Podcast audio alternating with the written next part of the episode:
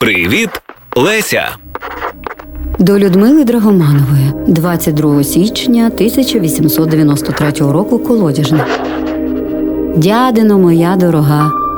Спасибі вам за ваш прихильний лист.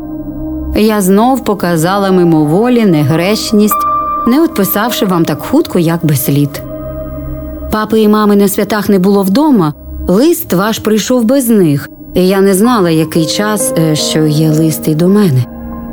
З нового року, на мою біду, як заболіли в мене зуби, то перестали тільки позавчора. А мені як зуби болять, то я вже ні до чого.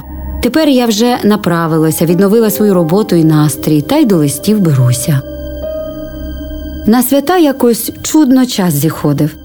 Не те, щоб було мені весело, а шпорталася і метушилася чимало, то ялинку дітям обирала, то живі картини вряджала. І так воно здавалося, що роботи багато було. Мама і Міша святами були в Полтавщині у Анни Івановни і Шури. Я була рада, що наші їх одвідали. Там, на тих степових хуторах, мусить бути страх сумно зимою, та ще й холодній хаті. Наші казали, що по всіх полтавських домівках панує холод страшенний. У нас, правда, було вдома невесело без Міші й мами. Та зате ми собі тепер у друге свята завернули. Проте все-таки не зовсім то свята завернули, бо дітям учитися треба, але то не заважає повторно картини представляти. Хотіла я було їхати по святах до Одеси, та якось то розійшлось, і вже я, певне, нікуди до весни не рипатимусь. Та воно, може, так і краще буде, бо зима у нас цей рік лиха і вже двічі далась мені в знаки. Думаю, з неділі почати учитись малювання. Трапляється спосіб до того, а я вже давно хотіла вивчитись, хоч трохи малювати. Як бачите, з мене настоящий дилетант. Хотіла б краще бути артистом, та що ж, коли не вдається.